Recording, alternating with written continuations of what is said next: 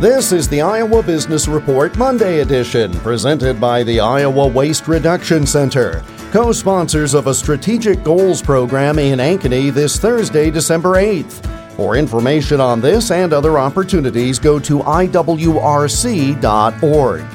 The latest jobs report was released by the federal government last Friday and it exceeded forecasts. Financial journalist Jordan Goodman has details.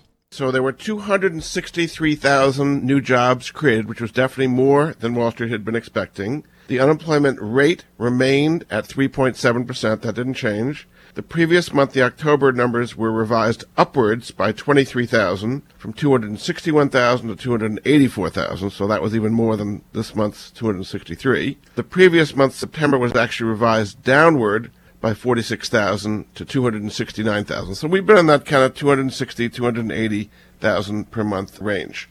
Overall, so far this year, the monthly job growth rate has been 392,000 jobs per month compared to 562,000 last year. So we're definitely adding jobs, but not at the rate as we were last year when, when we were recovering from the COVID crisis so much.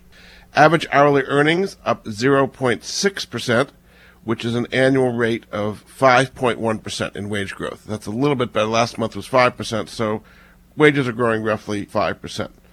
Overall, the private sector gained 221,000. The public sector, government, gained 42,000. Financial journalist Jordan Goodman is the author of more than a dozen books on money and personal finance. The Iowa Business Report is presented by the Iowa Waste Reduction Center. Sign up for their free monthly e newsletter at iwrc.org. I'm Jeff Stein for the Iowa Business Report.